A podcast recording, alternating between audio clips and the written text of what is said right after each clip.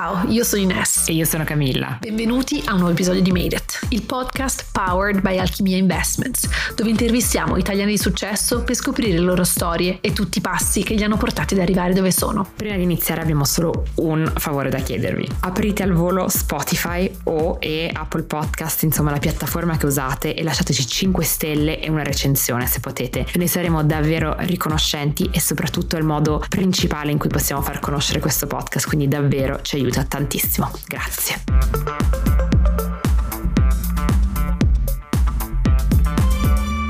Oggi scopriremo una startup e un founder principalmente mossi dalla voglia di avere un impatto sociale positivo, ma che hanno anche trovato un modello di business innovativo che ha attratto l'attenzione di fondi internazionali e di cui sentiremo parlare. La startup è BonusX e nell'episodio di oggi intervisteremo il suo co-founder, Giovanni Pizza. BonusX, fondata nel 2020, si impegna a rimuovere le barriere che ostacolano le persone nel raggiungere i propri obiettivi personali e professionali, facilitando l'accesso a prestazioni sociali, servizi e incentivi fiscali. Oggi, con conta 350.000 utenti che hanno richiesto nel corso degli ultimi tre anni oltre 25 milioni di euro di benefici. Con il recente seed round da 3.2 milioni di euro, BonusX mira ad espandersi a livello globale, superando la percezione che solo l'Italia sia inefficiente nei sistemi burocratici, quando in realtà quasi una persona su due nell'Unione Europea, ad esempio, non riesce ad accedere a un beneficio sociale o fiscale a cui ha diritto a causa di informazioni e procedure complesse. Con Giovanni esploreremo varie sfide sfide del mondo imprenditoriale, dall'importanza del mitigare il rischio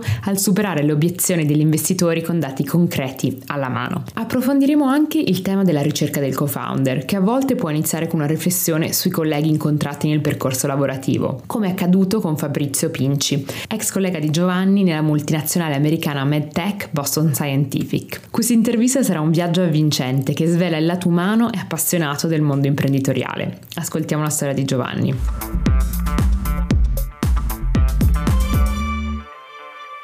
Giovanni, la tua famiglia e Nola, la cittadina in provincia di Napoli dove sei cresciuto, hanno entrambi un impatto fortissimo sulla tua storia. Quindi vogliamo cominciare da quello come al solito e chiederti se ci puoi raccontare come hai capito quello che avresti fatto nella vita e come queste due influenze che ho descritto ti hanno aiutato in questa realizzazione? Beh, immagino che famiglia e città di origine in generale abbiano un impatto forte nella storia di ognuno e Nola poi è una città abbastanza particolare perché è una cittadina di circa 35.000 abitanti, antichissima, c'è un villaggio del 10.000 a.C. che è fondamentalmente la Pompei della preistoria ed è una città che tra l'altro anche da un punto di vista filosofico ha dato i Natali a Giordano Bruno, è un patrimonio dell'UNESCO con la festa dei Giglie, quindi diciamo molto forte da un punto di vista sia culturale che storico però allo stesso tempo Nola è anche una delle città che uh, fa parte della Terra dei Fuochi, quindi viene citata da Gomorra e viviamo un po' il dramma della camorra, della spazzatura. E io fin da giovane sono nato vedendo un po' questo binomio, no? questo contrasto tra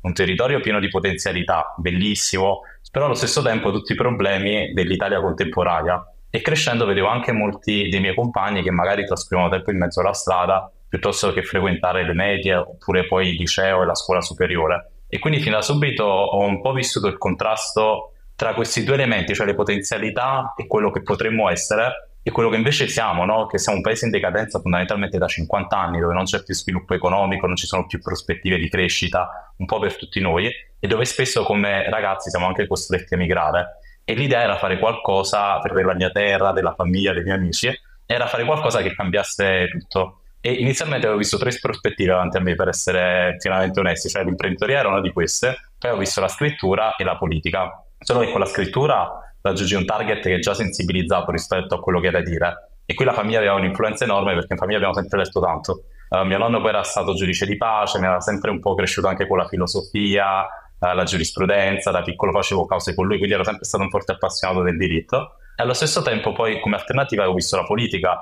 però anche qui eh, nasciamo in un territorio che ci fa essere un po' cinici no? rispetto a quello che la politica ha ad offrire. E mi ricordo che stesso mio nonno, quando era vice sindaco di Nola, aveva avuto tipo una bomba che aveva fatto esplodere l'auto, uh, di fatto frantumando tutti i vetri della nostra villa, no? E quindi sono anche cresciuto con queste storie, no? E quindi anche questa visione un po' disincantata del mondo politico. E alla fine vedevo nell'imprenditoria, l'imprenditoria a impatto sociale, uno strumento che consentisse di fare quello che mi piaceva, però accettando meno compromessi. Sei sempre stato convinto della tua strada, della tua idea, di quello che avresti fatto? Ci sono mai stati momenti di dubbi in cui ti sei un po' perso per strada o, o per te è sempre stato così retta la via, diciamo? È una domanda interessante perché si tratta un po' di ripescare tanti anni fa, no? Però ho un vantaggio. Io fin da piccolo scrivevo poesia. Io ho pubblicato anche un libro di poesia quando avevo 15 anni, perché poi leggendole nel corso degli anni, cioè quando avevo 20, 25, poi 30 anni, mi hanno consentito in un certo modo di ricordare com'ero, però a livello molto più emotivo rispetto a quello che solitamente fa un diario in la prosa, no? Perché la poesia solitamente va un attimo a fotografare un'emozione, uno stato d'animo, e quindi mi consentiva poi nel tempo di riemmergermi maggiormente in quello che provo da ragazzo. Anche in quelle poesie vi rivedo a volte un po' il contrasto tra la, il mondo ideale e poi la realtà con cui ci si scontra, no? E da questo contrasto, secondo me, nascono i dubbi e le incertezze. E io mi sono perso diverse volte nel mio percorso, perché poi sapevo un po' la direzione dove volevo andare, però il modo in cui si può realizzare un sogno a volte è abbastanza pieno di diramazioni, un po' imprevedibile, no? Sì, ti volevamo fare questa domanda delle distrazioni più che altro per dare anche un po' la realtà della storia dietro e mi piace come l'hai raccontato perché è vero che a volte quando riraccontiamo la nostra storia pare che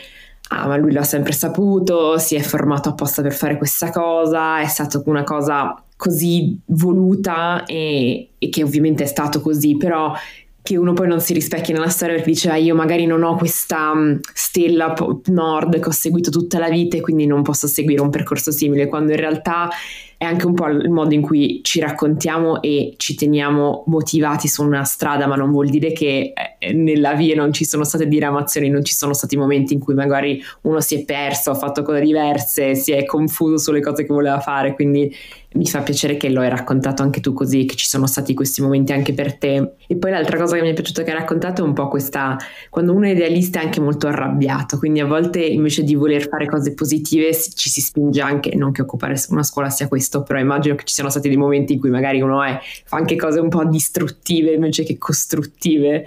Nel tuo caso come ti sei sempre ritrovato poi nel voler essere costruttivo? Eh, allora, è, è, stato un miglioramento nel tempo, eh? nel senso che le basi non erano le più promettenti.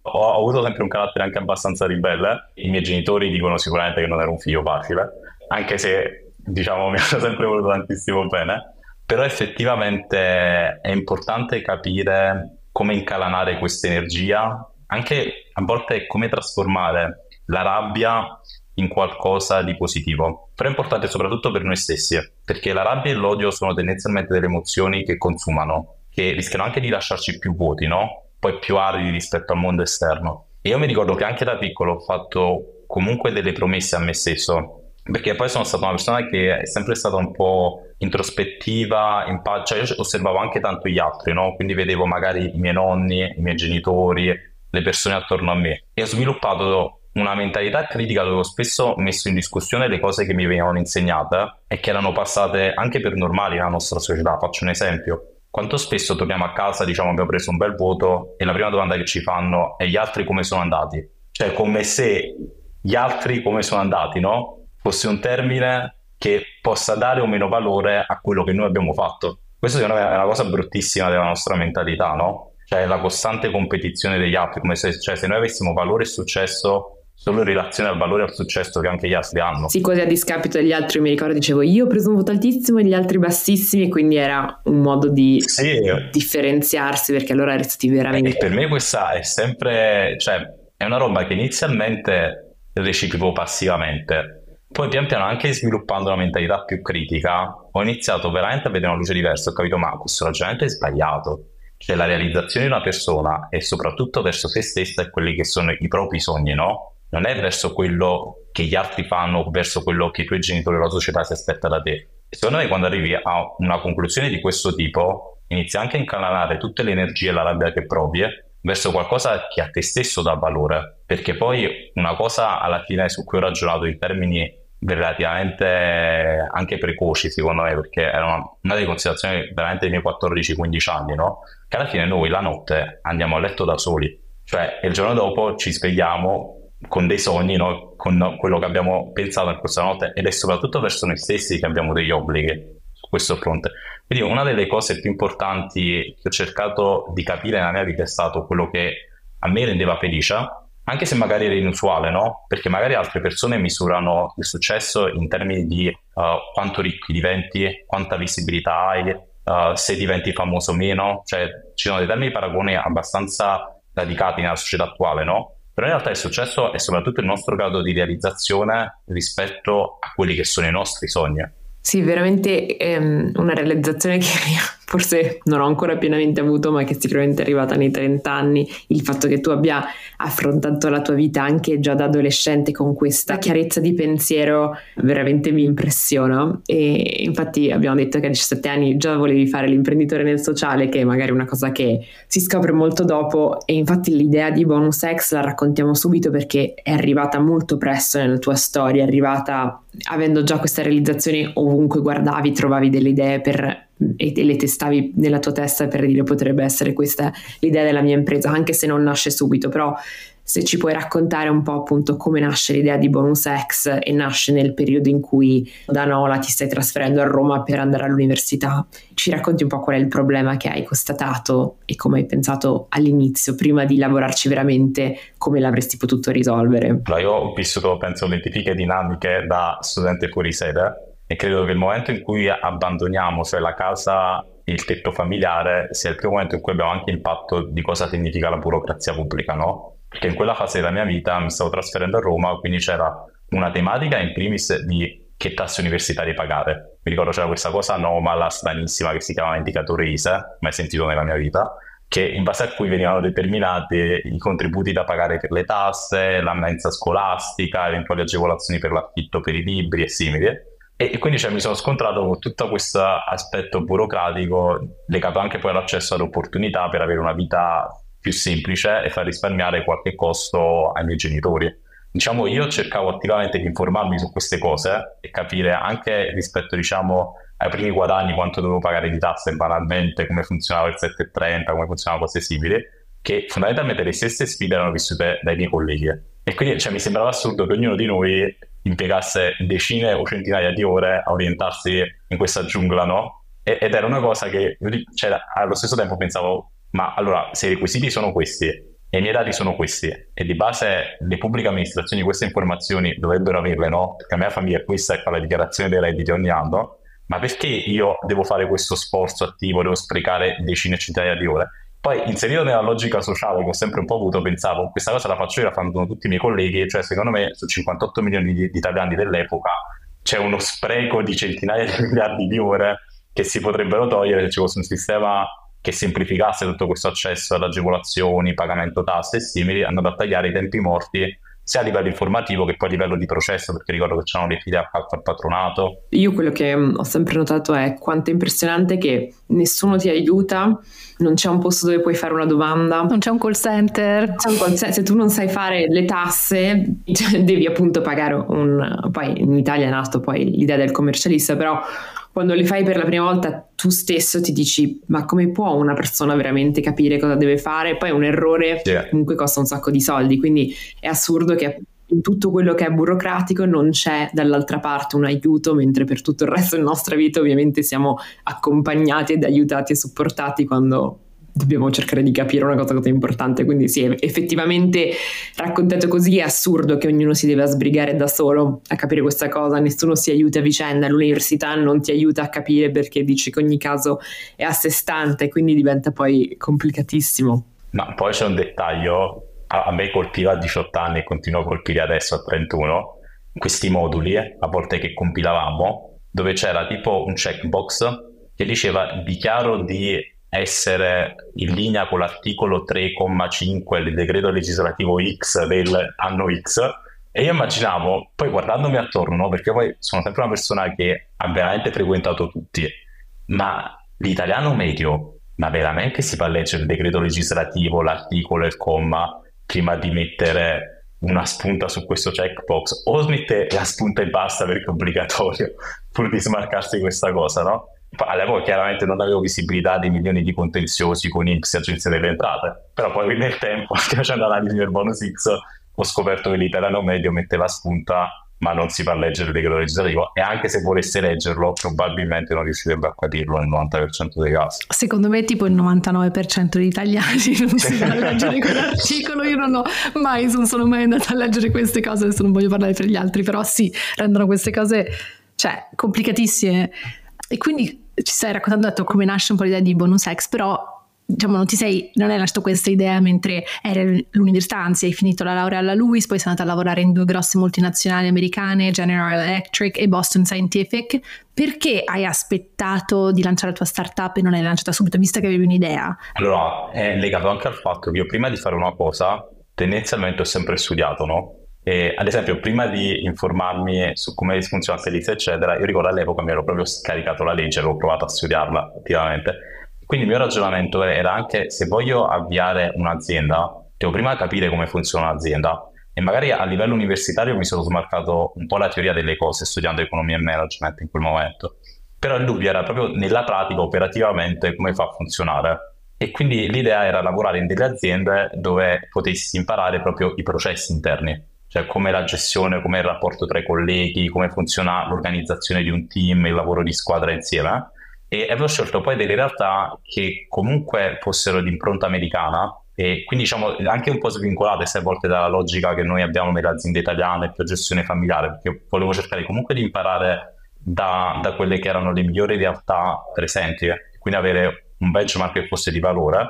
E ricordo che all'epoca avevo fatto application per questo tirocinio in General Electric nella divisione che era basata a Milano e quindi poi di lì effettivamente si è avviato un percorso che da un punto formativo mi ha dato tantissimo perché riuscire a entrare in azienda, capire come funziona un'organizzazione, prima effettivamente di fondarne una, mi ha dato tantissimi strumenti, però allo stesso tempo mi ha dato anche maggiore sicurezza in me perché poi ho fatto anche carriera in queste aziende. Quindi riuscire anche ad avere una validazione come dipendente, no? Prima magari di diventare un founder, un amministratore di una società, era importante perché uh, comunque è qualcosa che poi negli anni di startup mi ha fatto mettere tante volte in discussione e, e, secondo me se ci fossi arrivato senza quel percorso alle spalle, magari non avrei avuto quella sicurezza in me poi nel prendere determinate decisioni, eh, nell'andare avanti in certi modi, quando poi si presentavano le difficoltà.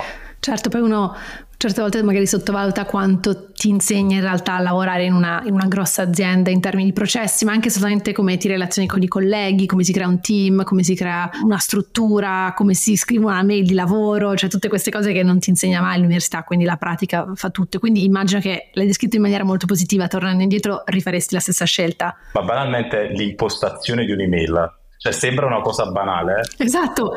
Però come scrivi un'email, anche come fai a formattare e creare un'email che aumenti le probabilità di essere letta dal destinatario. Quindi non solo che sia formalmente corretta, ma che sia anche più facilmente fruibile per la persona a cui la invii sembrano delle banalità, ma poi ti fanno buona parte della quotidianità quando poi lavori in una startup, in genere un'organizzazione con più partner, più colleghi. Magari uno non si rende conto quanto è importante rispondere immediatamente a un'email quando qualcuno ti scrive, rispondere. È ovvio che se facciamo le cose con i nostri tempi o quello che tu pensi che sia meglio, magari non so, pensi oggi penso tutto il giorno a scrivere queste mail. No, ovvio che poi uno lavorando si impara tutte queste cose, ma sono le piccole lezioni di lavorare in azienda, però secondo me il costo di questa cosa a volte che poi uno entra in azienda, fa carriera e dice vabbè, in realtà sta andando così bene questo percorso che non devo più mollare e fare altro. Non hai mai avuto questa paura che poi andando bene, tutto procedendo anche a gonfie, vele nella tua carriera perché comunque nei, nei, pochi anni che hai avuto hai avuto i tuoi successi relativi in quella carriera non ti sei mai detto ok sono comodo qui non ho bisogno di fare poi l'altra cosa che avevo in mente eh, c'è stata, mm, come dire, una sfida in tal senso, perché poi a un certo punto in realtà io sono stato a una biforcazione, eh, dove c'era un determinato percorso avanti a me, se restavo in azienda, oppure l'opzione effettivamente di mm, terminare il rapporto di lavoro almeno in quel formato, iniziare a lavorare e costruire diciamo, questo progetto che avevo in mente da un po', no? E quindi secondo me è sicuramente un, un rischio reale, quello a volte che diciamo quello che inizialmente è concepito come uno strumento, un percorso, poi diventi il nuovo fine, no? Però di nuovo ogni tanto mi riprendevo queste poesie di quando ero piccolo e, e, e facevo chiarezza su quello che era un po' in realtà il mio sogno e quello che poi in effetti era il percorso per arrivarci, no? E, e quello è stato utile, veramente, cioè paradossalmente da piccolo quando scrivo non immagina, io scrivo per esigenza, non immaginavo che poi a distanza di anni diventasse una forma di bussola per orientare in vita grande nelle diverse decisioni. Però secondo me è un rischio reale a volte quello di lasciarsi prendere dalla quotidianità, da nuovi obiettivi e anche dovuto spesso al carico di lavoro, no? Perché io comunque sono sempre stato una persona che ha lavorato tanto, molto appassionato, mi facevo prendere, un perfezionista e a volte ci si perde un po' nella quotidianità. Secondo me è anche bello staccare ogni tanto, dedicare il tempo a se stessi e un po' ricalibrarsi, semplicemente pensare sto andando nella direzione dove voglio andare, sono contento, sono soddisfatto, è il momento magari di prendere qualche decisione un po' più drastica e se la voglio prendere come faccio a mitigare il rischio, magari la prendo in modo, come dire, inseguo quel percorso però anche riducendone eh, le potenziali avversità. Sì, poi queste pause, l'abbiamo detto anche Mila, ogni tanto facciamo i nostri episodi una volta all'anno in cui raccontiamo un po' le nostre vite e ogni tanto uno ha un obiettivo e si rende conto che magari dopo due o tre anni non è più lo stesso, non vuoi, non vuoi, più raggiungere le stesse cose stai crescendo, la vita cambia e quindi ti devi prendersi un momento per riflettere, una pausa, è una cosa che uno dovrebbe fare spesso in realtà almeno una volta all'anno giusto per esaminare che, che la vita, che, se no come dici tu ti fai prendere la quotidianità hai lavori, progetti, vai avanti, hai uno stipendio, insomma, entri in questa um, roulette, come si dice, dove non, non, riesci più a uscirne. Questa è una fase in realtà che ci interessa tantissimo esplorare in dettaglio perché pensiamo davvero che sia la fase che scoraggia tante persone a decidere di effettivamente cominciare un percorso imprenditoriale. Quindi ti volevamo chiedere come ti sei organizzato per lasciare il lavoro ed iniziare a lavorare sulle basi di bonus X, mitigando un po' i rischi e perché era importante per te avere un piano ben definito? Allora, è qualcosa che ho fatto a step mi ricordo ero, vabbè, in al primis diciamo, c'era questo momento in cui avevo questo doppio percorso avanti, ero in un colloquio con il, mio capo um, dell'epoca in Boston Scientific, metà spagnolo, metà canadese, quindi chiaramente tutte le conversazioni erano in inglese perché facevo parte del team europeo e mi ricordo che era proprio il percorso di carriera e quindi era un po' quel touch point diciamo legato al percorso di carriera e lui sta parlando delle prospettive di crescere e tutto e a un certo punto gli faccio Alex I'm going to quit lui letteralmente Alex ha intenzione di licenziarmi, no? Poi in realtà con tutti i miei colleghi avevo creato veramente un bel rapporto, quindi sono passato progressivamente da un full time a un part time di tre mesi, dove ho dato anche l'occasione a loro di trovare una persona che mi sostituisse, perché poi comunque anche quando facciamo queste scelte importanti ci sono altre persone impattate. Quindi chiaramente in quel momento la mia preoccupazione era anche non creare, cioè creavo un disagio, però cercare di mitigarlo anche per le persone che mi avevano dato fiducia fino a quel momento. E poi successivamente io ho attivato una partita IVA ho lavorato con uno di quelli che erano i nostri fornitori nell'ambito del web e del digital marketing come consulente e tramite loro poi anche per diverse aziende in ambito pharma, uh, healthcare, che è un po' il settore in cui mi ero specializzato, sempre un po' in quella che era la materia che andavo a, tratta- a trattare, che era una materia che era molto um, diciamo bilanciata tra il marketing e la parte di coding, no? Perché poi successivamente laurea in economia management ho anche programmazione un po' da autodidatta e quindi mi ero spinto su una parte diciamo, del marketing più digitale, più tecnica fondamentalmente.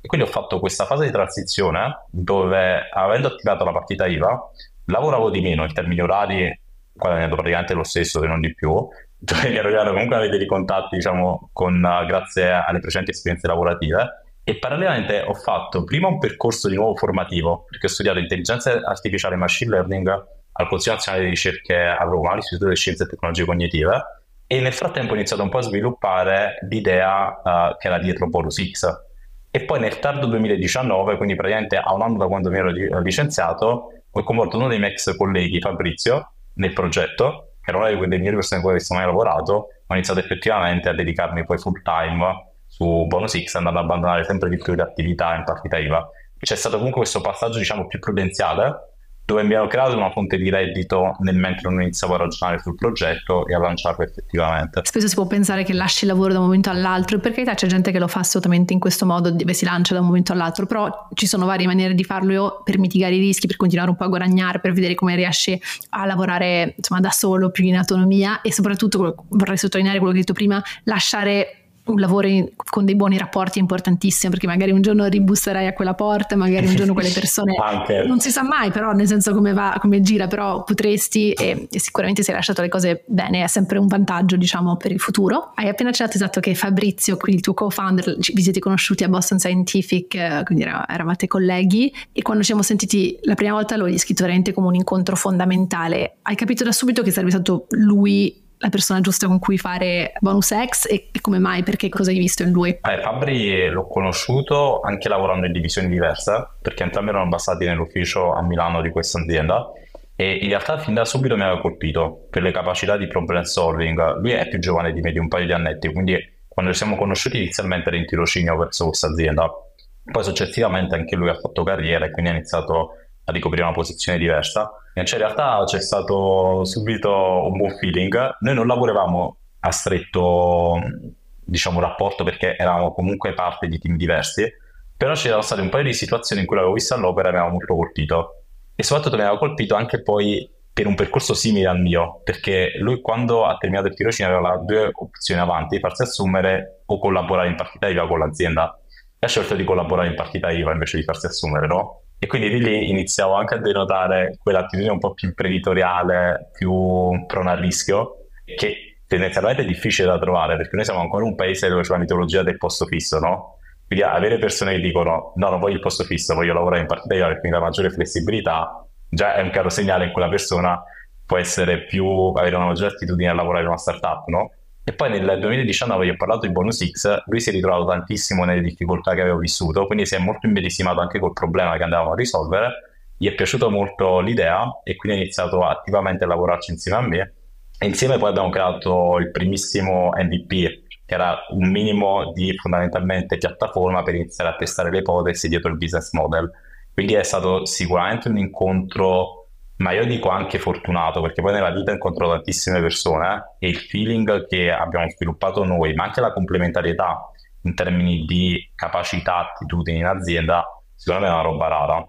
Cioè, anche perché poi negli anni ne abbiamo vissuti momenti di difficoltà, cioè assolutamente è stato un percorso dove io in determinate occasioni ho fatto anche 45 giorni di lavoro di seguito perché c'era bisogno di fare cose, non c'erano soldi quindi dovevamo fare tutto internamente e Fabrizio non ha mai mollato cioè, non, è, è trovare qualcuno che quando effettivamente stai toccando, capito, proprio il fondo, nel senso stai esprimendo ogni energia del tuo essere per quello che ti piace, quello che ti appassiona.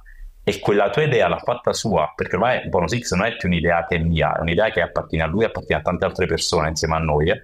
E vedere quel livello di impegno, quella determinazione, quella capacità anche di trovare soluzioni lì dove altri vedrebbero solo problemi insormontabili, secondo me è qualcosa di raro. Quindi eh, nel nostro percorso ne abbiamo avuto tantissimi no, ci sono stati pochi strategici sì che hanno fatto la differenza e il suo è stato il secondo sì fondamentale nel percorso di Bonus X. Il primo è stato chiaramente quello che ho dato a me stesso quando ho detto voglio fare questo, ma il secondo fondamentale è credo in ogni startup è quello del tuo co-founder. È, è il primo vero sì esterno a te che concretizza, inizia a concretizzare e a rendere reale quello che fino a quel momento è stata solo un'idea. Esatto, la prima persona che convinci sì. che vale la pena lasciare tutto per fare questa cosa e quindi dovrei convincere tante tante altre nel percorso, però ovviamente diventa sempre più facile perché da nulla nella tua testa inizi a avere anche un track record, no? Quindi quello è il primo sì, ma anche il, secondo me il più difficile e molte persone tra l'altro non, non, trovano questo co-founder, questo match fino quasi troppo tardi nella propria storia, quindi se, devo dire che effettivamente hai avuto un'ottima percezione della persona che hai scelto, ma anche fortuna in un certo senso ad incontrarla quando l'hai incontrata e come l'hai incontrata. Eh, anche perché capiva sottolineo che è anche lui che ha scelto me, nel senso è, è quello proprio anche l'aspetto uh, fondamentale, no? Ci vuole una certa dose di pazzia per abbracciare un progetto di qualcun altro e, e investirci così tanto. E per me non mi nascondo anche nei momenti più critici è stata una forte motivazione andare avanti, no? Uh, e poi in questi anni siamo cresciuti tant- tutti e due tantissimo, però anche vedere proprio la sua crescita, cioè per me è stato un enorme punto di soddisfazione. È proprio il primo augurio che faccio a qualcuno che vuole realizzare una startup, cioè avere un co-founder con cui si crea questo genere di rapporto, di sintonia e con cui puoi fare questo livello di affidamento. E poi ci hai raccontato appunto brevemente questa idea che avete iniziato con un MVP, quindi questo minimum viable product, questo test um, per vedere se l'idea di bonus X effettivamente serviva, veniva utilizzata, eccetera. In realtà ne avete fatte più di uno di MVP, ne avete fatti vari con vari test diversi, con varie funzionalità diverse e trovavo che funzionava bene con la teoria anche del rischio calcolato di non lasciare subito il lavoro tenere un contratto e stessa cosa quando uno parte con l'idea non è che deve mettere tutti i propri soldi in una cosa, costruirla per mesi mesi mesi e poi lanciarla, anzi è molto più efficiente fare delle piccole prove anche un po' magari arrabattate per vedere se la cosa potrebbe funzionare. Ci spieghi un po' come è andato nel dettaglio questo percorso per voi e perché è stato importante partire con questi test? Sì, tra l'altro l'MVP è stato fatto anche prima della fondazione della società che che mi sento di dare a molti perché in Italia già fondare una società ha determinati costi rispetto ad esempio all'Estonia, altre economie europee, no? Quindi a volte conviene anticipare questa fase di test anche alla fase di prefondazione. Ora, qual è il punto? Che al momento quando stiamo lavorando su Bonus X non avevamo del benchmark o qualcosa di simile né a livello italiano né sulle altre geografie che avevamo esaminato e quindi di base c'erano diverse ipotesi che andavano comunque testate perché magari questa roba funzionava ma funzionava solo nella nostra testa e di fatto la piattaforma che cosa fa? Prende dati dalle persone, in base a questi dati calcola tutta una serie di indicatori, gli mostra agevolazioni e opportunità a cui hanno diritto, no? quindi bonus pubblici, servizi dalle pubbliche amministrazioni, ottimizzazione fiscale. Quindi una primissima ipotesi da validare era che le persone fossero disponibili a inserire tutti questi dati personali su famiglie, redditi e patrimoni, anche banalmente a livello anonimo, per riuscire a scoprire agevolazioni a cui potevano accedere. E mi ricordo che avevamo progettato questo primissimo MVP dove praticamente c'era un form creato con un software spagnolo Tagform, dove praticamente c'era un percorso guidato che in base a queste domande uh, immagazzinava dei dati, ad esempio sulla composizione familiare, reddito e patrimonio della persona, c'era un calcolatore praticamente di a, questi risultati, questi requisiti per il bonus e poi mostrava a questa persona se aveva diritto a uno o più sei bonus integrati fondamentalmente, niente di pazzesco, stratosferico, roba molto basica per vedere appunto se la gente inserisse questi dati. In una settimana abbiamo fatto una semplice campagna per il test su Google, dove cercavamo persone che appunto si informavano online per capire i requisiti per queste agevolazioni. Questa mini piattaforma era stata usata da più di mille utenti. Quindi vabbè, diciamo ok, mille persone in una settimana inseriscono tutti questi dati per capire se hanno diritto a una di queste agevolazioni. Diciamo la prima cosa ce la possiamo smarcare come fatta, se- sembra che regga. Ora, il secondo punto era capire, ok, ci inseriscono questi dati ma sono disposti a farlo a livello identificabile, rilasciandoci un'email per poi continuare a ricevere aggiornamenti su questo fronte. Quindi a quel punto integriamo in questo form l'email de- come campo del tutto facoltativo e vediamo che la settimana successiva dal 60 al 70% delle persone ci lascia comunque l'indirizzo email per continuare ad essere informata su agevolazioni e contributi a cui possono accedere. E vabbè, anche secondo check marcato. La terza cosa era un po' più complessa perché richiedeva l'utilizzo di un e-commerce ed era praticamente consentire alle persone poi di acquistare le pratiche per richiedere queste agevolazioni e all'epoca mi sono studiato come funzionava WordPress, non ho mai usato perché poi avevo usato altri CMS nelle vecchie aziende, però poi abbiamo capito come integrare WordPress, ci è voluto un po' più di tempo, in quel caso l'abbiamo integrato e quindi le persone una volta visualizzate queste 6-7 agevolazioni a cui potevano accedere, potevano anche pagare tramite l'e-commerce per gestire queste pratiche online. La gestione delle pratiche è una roba estremamente manuale, veniva fatta tramite email dove gli operatori amici di CAF raccoglievano i documenti, facevano la pratica e inviavano l'attestazione alla persona. Quindi una cosa veramente, veramente basica, però di fatto vedevamo che la gente era disposta a pagare e quindi questo ci dava validazione.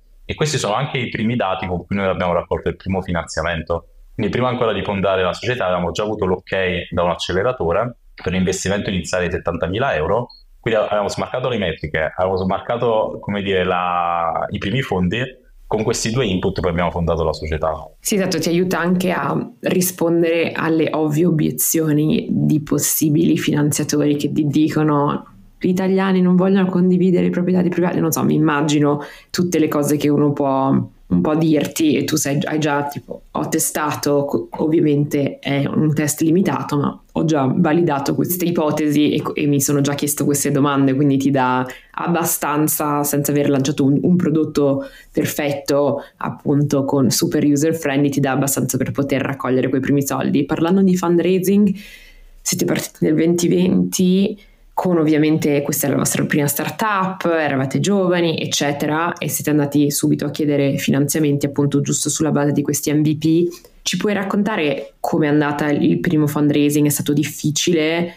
Um, e quali sono state le obiezioni, appunto parlando di domande un po' scomode, quali sono state le obiezioni principali che avete dovuto rispondere effettivamente, cercare di convincere gli investitori che effettivamente c- potuto farcela l'idea aveva le gambe per andare avanti? È stato complesso, poi noi durante i nostri primi due anni di vita abbiamo comunque avuto dei finanziamenti, ma arrivavano sempre un po' a goccia, no? E quindi c'è stato anche un costante stato, tra virgolette, di precarietà quindi non c'era mai quella sicurezza, anche che tra l'altro genera anche sprechi la precarietà, sai, perché non riesci mai a fare pianificazione sui 24 mesi, ma almeno sui 18 o i 12, perché comunque hai sempre dei fondi che ti coprono per un ammontare di mesi limitato. E di fatto le obiezioni principali erano anche tipiche, secondo me, di un mercato italiano delle start-up e dei VC, che nel 2020 comunque non era quello del 2022, del 2023, dove c'era uno scenario parecchio inferiore sia di acceleratori che di VC che investono in fase early stage. Io credo che noi abbiamo fatto progressi notevoli negli ultimi anni come paese. Io ricordo all'epoca uh, c'erano diverse difficoltà perché in primis era la nostra prima startup. In secondo luogo io avevo questo percorso ibrido tra management e programmazione, però non avevo una forte componente tech ed era un'azienda di prodotto con una forte componente tech. Quindi anche questo inizialmente era un'obiezione che arrivava dagli investitori. In terzo luogo, ed è questo, cioè tra l'altro anche un'obiezione abbastanza paradossale, ok, questa cosa è super utile, ma se allora è così utile e si può fare perché nessuno l'ha mai fatta.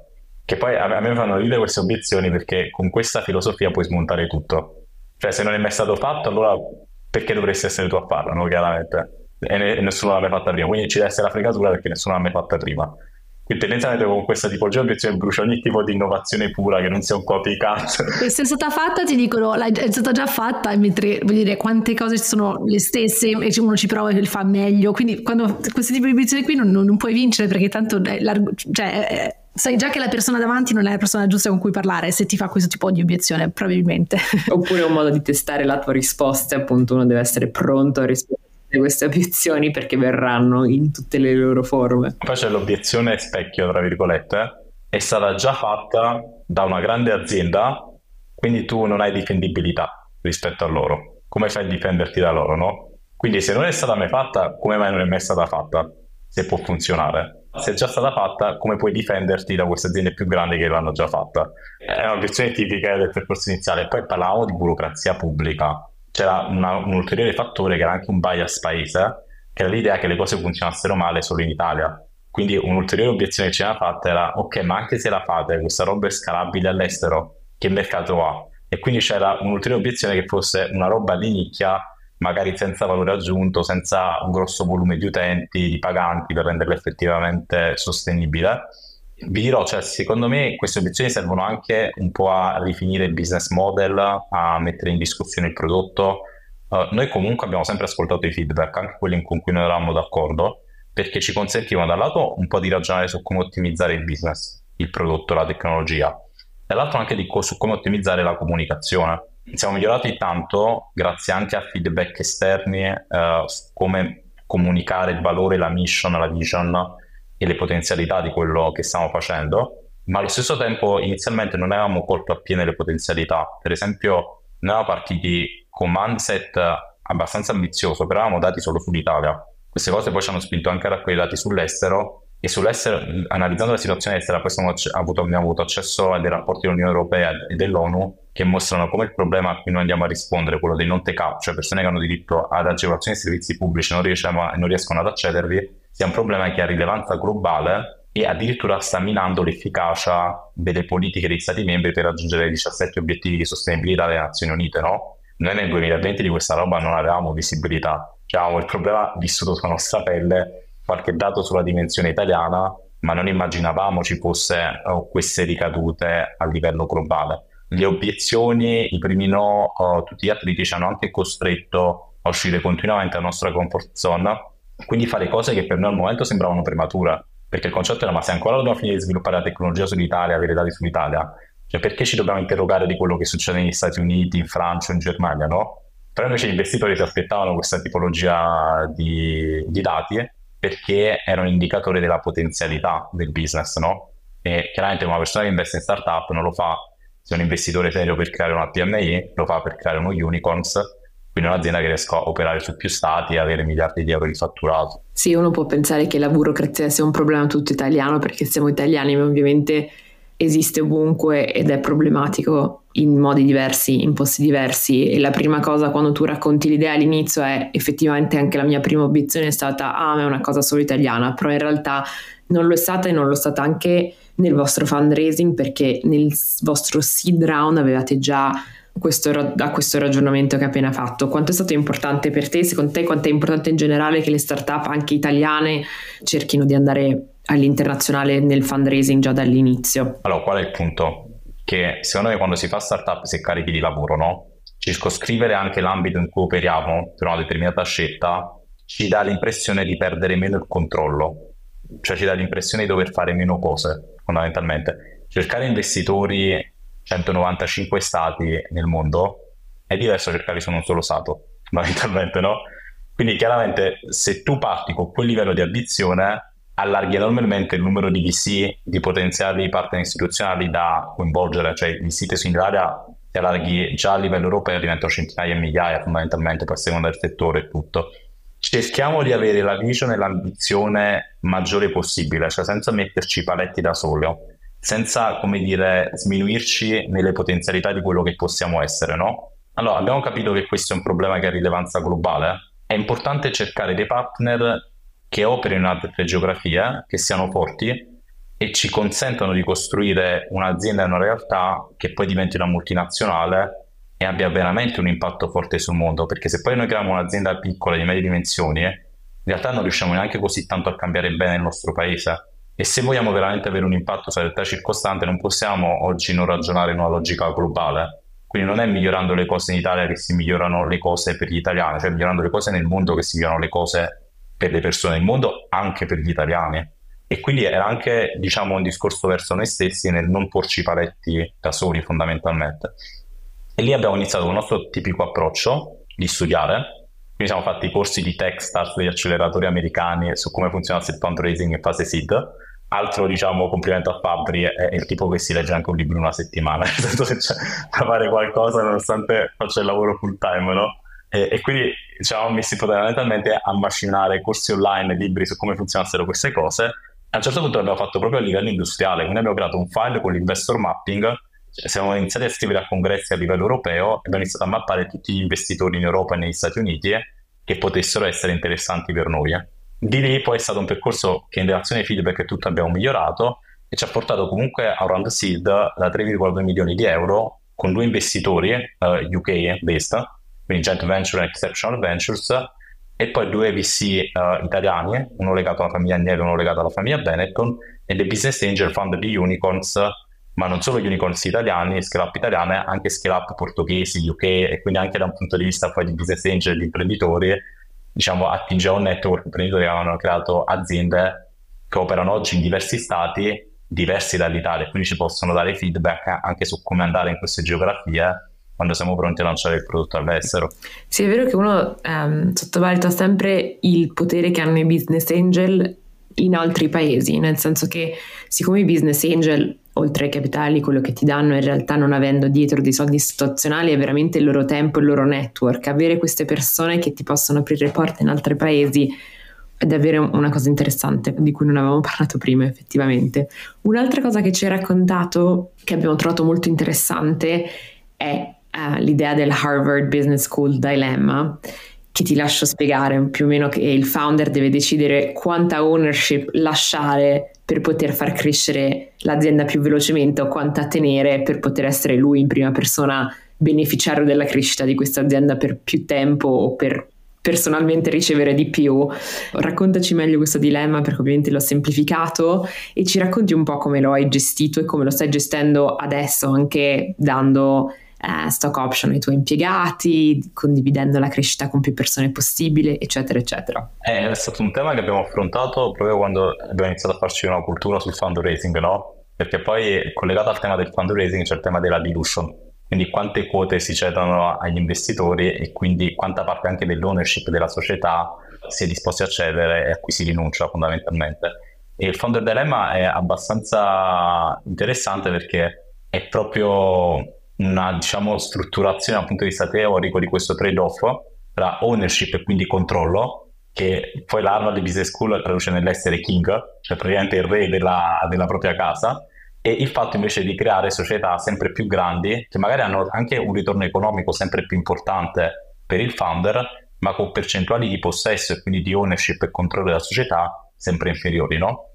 E fondamentalmente è a tutti gli effetti una sfida che secondo me a livello più o meno inconscio noi viviamo tra il diffondere l'idea che abbiamo in mente e quindi chiaramente renderla anche un'idea sempre più condivisa, non solo da un punto di vista puramente concettuale, ma anche proprio da un punto di vista pratico in termini di condivisione delle quote della società e poi vai un po' a incarnare questa idea, oppure allo stesso tempo avere uno sviluppo più progressivo, più lento, però non cedendo il controllo fondamentalmente, quindi non cedendo quote della società.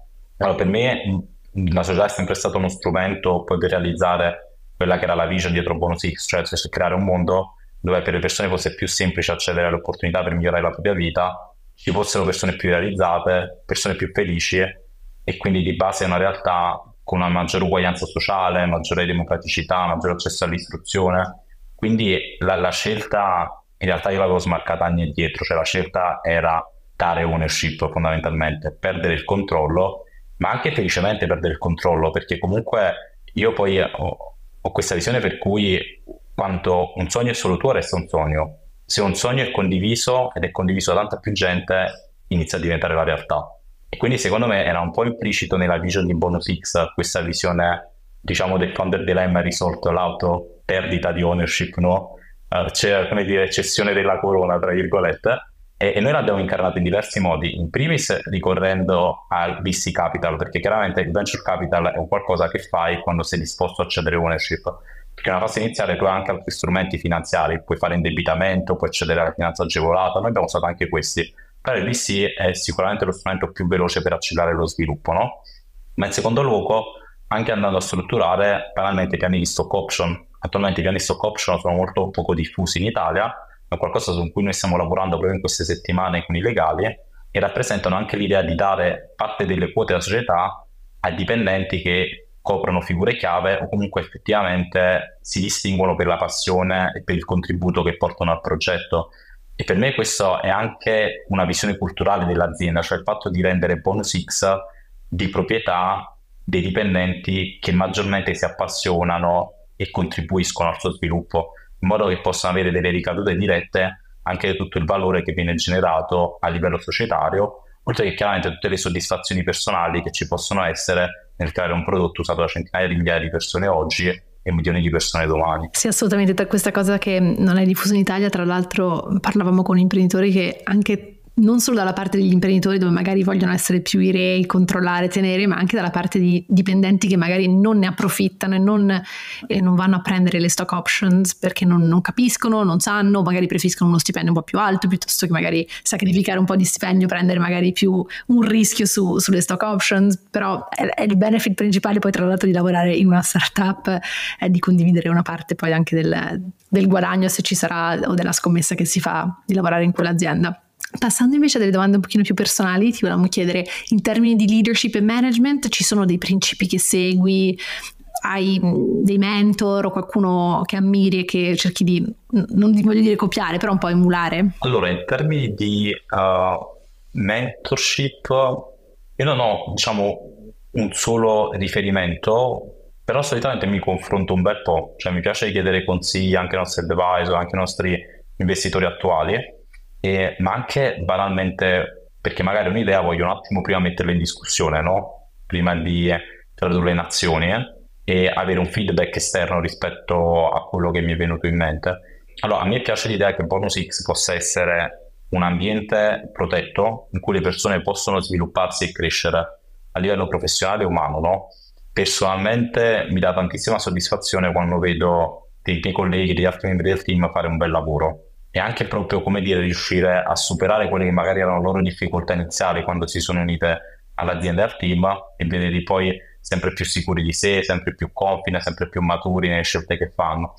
Su questo noi cerchiamo di lavorare in diverse dimensioni. Allora, in primo tutto adottiamo metodologia agile, quindi cerchiamo anche molto di lavorare sul fornire gli strumenti alle persone per riuscire a organizzarsi da sole il proprio lavoro, quindi evitando di fare micromanagement e consentendo alle persone effettivamente di strutturare da sole le proprie attività. Poi se qualcuno entra in difficoltà, eh, chiaramente c'è anche il supporto esterno e là magari si può oh, lavorare sulle task di volta in volta da fare, però di base ci cerca comunque dare gli strumenti affinché le persone siano autonome, eh, investiamo in formazione tantissimo, perché poi chiaramente diciamo se una persona ha un gap rispetto a quello che è il ruolo attuale, un ruolo a cui vuole tendere, è importante dargli anche gli strumenti per crescere, apprendere e quindi riuscire a lavorare su queste dimensioni. Poi noi crediamo molto nella cultura del feedback costruttivo, cioè internamente abbiamo, penso, un modello anche molto diretto nello scambiarci idee, feedback e a volte mi rendo conto che ci scontriamo un po' con quella che è la cultura italiana dove purtroppo si vedono le critiche in una luce negativa come attacchi personali, mentre internamente quando cerchiamo di dare una critica è sempre anche per arrivare a una conclusione migliore come team e fornire alla persona uno strumento poi per migliorare e quindi crescere professionalmente uh, in azienda. Di base diciamo sono cose che rientrano se non sbaglio nel capitolo della servant leadership, quindi fondamentalmente l'idea di un leader che sia un enabler degli altri, cioè che consenta agli altri di avere gli strumenti per diventare la migliore versione di se stessi, no? Questo è anche un qualcosa che è un po' radicato tra i dieci principi bonus X, dove c'è proprio quello del continuous improvement. Visto che abbiamo parlato anche un po' di libri, di risorse che vi siete, avete fatto tutto, insomma, vi siete mm, informati tanto, avete cercato tanti modi di crescere, Se, c'è un libro che consigli che magari ti ha veramente cambiato il modo di, di, fare impresa o il modo in cui pensi, qualcosa, o anche cambiato un po' la vita, cioè c'è qualcosa... Allora, a livello business, io ne ho letto alcuni per la mia tesi che poi ho trovato utilissimi, perché ho fatto una tesi in growth hacking e Lean Startup Methodologies. Mi sembra che fosse dell'Lean Startup, Eric Rice. Dell'Lean Startup, sì sì. Sì sì, che è una, la Bibbia del, delle startup, sì. C'era, c'erano dei concetti che secondo me sono molto affascinanti, come l'industrializzazione del fallimento, cioè una visione positiva del fallimento che spesso è lontana anche da noi da un punto di vista culturale. E anche prima quando parlavo ad esempio di leadership management, è importante dare alle persone anche gli strumenti per fallire in piccolo, per apprendere puoi migliorare, ma anche a noi stessi, nel senso nella nostra quotidianità facciamo tanti errori, no? Però se riesci a creare un ambiente in cui l'errore ha un basso costo e ti consente poi di darti l'input per il successo successivo, virgolette, uh, sicuramente è un valore aggiunto e quindi quello è stato uno dei libri più interessanti sicuramente. E ehm, siete una mission driven startup, ovviamente abbiamo parlato dell'impatto sociale che BonusX ha poi sulle persone che lo utilizzano. Qual è la missione fondamentale che ti dà voglia di continuare ogni giorno? È, è abbastanza delicata in quello che facciamo, cioè avere uno strumento che consente alle persone effettivamente di accedere a opportunità per inseguire il proprio percorso di vita. No? Io prima parlavo dell'idea di poter essere la migliore versione di se stessi. Quando noi integriamo agevolazioni, ad esempio per il diritto allo studio, per l'imprenditoria, per il sostegno al reddito, perché io, cioè in effetti diamo persone gli strumenti per seguire più facilmente il proprio percorso di vita. Ci sono due radici, no? Perché c'è una visione totalitaria della vita, quello dello stato totalitario che ti dice chi devi essere. E poi una visione che secondo me ha più una radice sociale, che invece è una realtà che abbia incentivi positivi e dia alle persone gli strumenti per inseguire il proprio percorso di vita. A me piace molto questa seconda visione, quindi il fatto di poter contribuire a creare una società in cui le persone abbiano incentivi positivi per realizzarsi e realizzarsi in modo armonioso l'una con l'altra, per me è una cosa molto bella perché credo che tutta l'evoluzione umana poi sia un'evoluzione basata sul nostro essere membri di una comunità, no? Quindi più miglioriamo il modo in cui lavoriamo e funzioniamo come comunità, più riusciamo anche a superare le grandi sfide del mondo, quindi la crisi climatica, le guerre e tutto quell'insieme diciamo di problematiche che oggi viviamo nella pelle tutti i giorni, ma che passano fondamentalmente da disfunzioni nel modo in cui operiamo come comunità. E ehm, quali consiglieresti a imprenditori che vogliono avviare un'impresa sociale? Perché spesso si pensa magari sociale non fa soldi, cioè solo tanto impatto, però non è sempre no, una cosa in cui pensi impatto e soldi o revenue insieme se se hai qualche consiglio. Secondo me la parte di sostenibilità economica è fondamentale perché è anche un acceleratore dell'impatto sociale.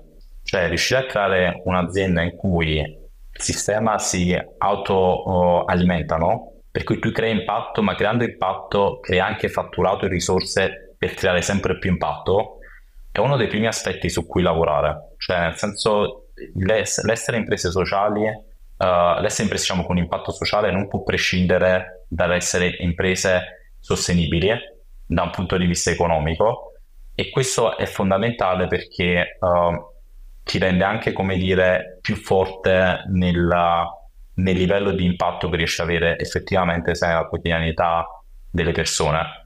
Quindi il primo feedback è sicuramente ragionare su come creare un meccanismo virtuoso dove questo impatto sociale è economicamente sostenibile e uh, l'azienda riesce a catturare parte del valore che genera per alimentare in un loop uh, infinito questo circuito e quindi riuscire a crescere sempre di più e quindi diciamo a generare sempre più esternalità positive per la società circostante. E adesso che sei un imprenditore, secondo te possono tutti essere imprenditori o serve un background particolare, delle skills particolari, un, una personalità di un certo tipo, perché comunque non è una vita facile e c'è un po' questa adesso, come dicono in inglese, glamorization del, di essere startup, di fare quello che uno vuole, di gestire la giornata come vuole, però diciamo che poi quelle sono le cose anche molto positive e poi ci sono anche tanti, tanti aspetti molto negativi, diciamo, sacrificio di vita personale, tanto stress, quindi volevo chiederti il tuo punto di vista su questo. Allora, sicuramente non tutti vogliono essere imprenditori, partiamo dalla premessa che è un po' un, uh, un, percorso che deve essere anche in linea a una, a una, tipologia di carattere che si ha. Come dire, io non ho mai visto l'imprenditoria come un fine, no? Quando, quando scherzavamo prima su un po' il percorso del Giovanni uh, liceale, è sempre stata vista come uno strumento poi per realizzare quello che era un po' il mio sogno, quindi ce ne possono anche essere altri, tra virgolette. Secondo me a livello di imprenditoria ci sono delle cose che sicuramente um, possono creare grande stress nella persona, perché comunque, allora, quando si è dipendenti di una realtà molto grande, anche se magari si ha un'attività, no? Quell'attività non va benissimo, è una realtà magari molto strutturata che può reggere il fatto che quell'attività non vada benissimo. E soprattutto, diciamo, non è l'ultimo baluardo se le cose vanno male, no? Quando è imprenditori, uh, in particolare poi di una realtà di inizi, dove magari sono 15 persone come oggi, bonus X, anche se in crescita, e spesso appunto è importante calibrare maggiormente il rischio, assicurarsi che le cose vanno bene, perché non è un'azienda radicata, un'azienda pubblica dove chiaramente se una cosa va male allora ci sono risorse infinite, diciamo, non dico infinite però comunque molto estese per fare in modo che quella cosa è andata male non vada a, a inclinare tutto il resto. E poi spesso come imprenditori sei l'ultimo baluardo, qualcosa non funziona, sei l'ultima forma di controllo, magari di check prima che vada live e, e avverti il peso di questo e poi avverti soprattutto, almeno per quello che mi riguarda, il peso della componente umana perché ci sono persone che lavorano con te, che hanno creduto in te, che hanno lasciato altri lavori per lavorare con te, come membri del team, come dipendenti, quindi o anche banalmente come partner o come investitori che quindi hanno investito in te. C'è il tuo co-founder che poteva avere una vita molto più tranquilla e ha scelto di venire con te. E, e quindi sicuramente senti anche questa responsabilità verso gli altri. Eh. Questa responsabilità ha un peso perché poi dei tuoi errori possono avere delle ricadute non solo sulla tua vita, ma anche su quella di chi ti sta intorno, no? Cioè, per quello che mi riguarda, Ines, cioè, se una cosa è una ricaduta nella mia vita, io ho le spalle forti, cioè, nel senso, capito? Sai che ti puoi rialzare. Esatto, è, è molto spesso il peso dell'impatto che la cosa può avere sugli altri. E poi io sono follemente innamorato di quello che facciamo in Bonus X, no? Per me è proprio una roba che merita di esistere, cioè quindi senti anche il peso di fare del tuo meglio affinché questa cosa effettivamente esista, sia grande, sia condivisa e possa essere parte della vita di più persone possibili. È un, cioè, è un peso che oggettivamente genera stress, può togliere il sonno, però come altre cose, secondo me c'è anche qui un percorso dove si matura, si cresce e si impara anche a gestire questo stress quindi è tutto superabile e poi la nostra comfort zone si estende sempre di più. Sì, quello che pensavi che a cui non saresti mai potuto arrivare o gestire, poi lo gestisci, eh, superi l'ostacolo e ovviamente sai che magari il prossimo sarà ancora più grande, ma sai che, diciamo, sei, che sei già riuscito a, ad attraversare tante difficoltà. E siamo arrivati alla, alla, fine della nostra intervista che concludiamo sempre con la stessa domanda e ti volevamo chiedere in che modo pensi che la tua italianità ti abbia aiutato nel tuo percorso.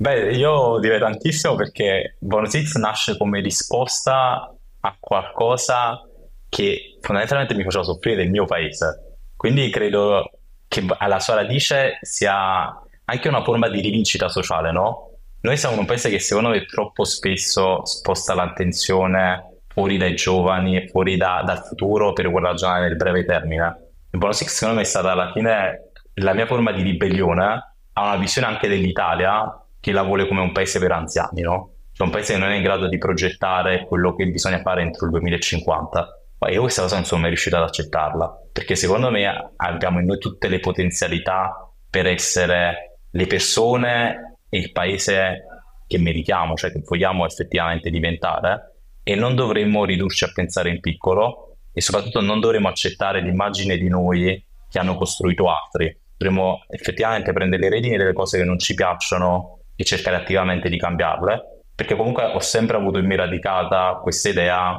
che possiamo cambiarle e possiamo decidere noi il paese e le persone che vogliamo essere. Quindi in realtà l'Italia è stata una componente fondamentale perché Bono Six nasce come risposta a una visione dell'Italia che non mi piaceva e che soprattutto volevo radicalmente smontare e cambiare. Giovanni, grazie davvero, eh, non potevamo finire su una, una, nota migliore, penso che insomma, quello che state facendo è veramente come dici tu, una risposta a tanti problemi che abbiamo in Italia di cui ci lamentiamo tanto e, e vedere persone come te che stanno cercando di cambiare le cose, innovare il nostro paese. So che la tua storia sarà di grande ispirazione per tutti quelli che ti hanno ascoltato e in realtà io vedo un futuro nella politica, magari dopo un exit di bonus X, secondo me dovresti comunque provare a considerarla, magari abbiamo bisogno di più giovani che abbiano questa visione che è, esatto, è creare un'Italia di, dei giovani piuttosto che un'Italia di, di anziani con una mentalità anziana, anche perché ci vuole proprio questa mentalità che in realtà possono avere anche gli anziani, no?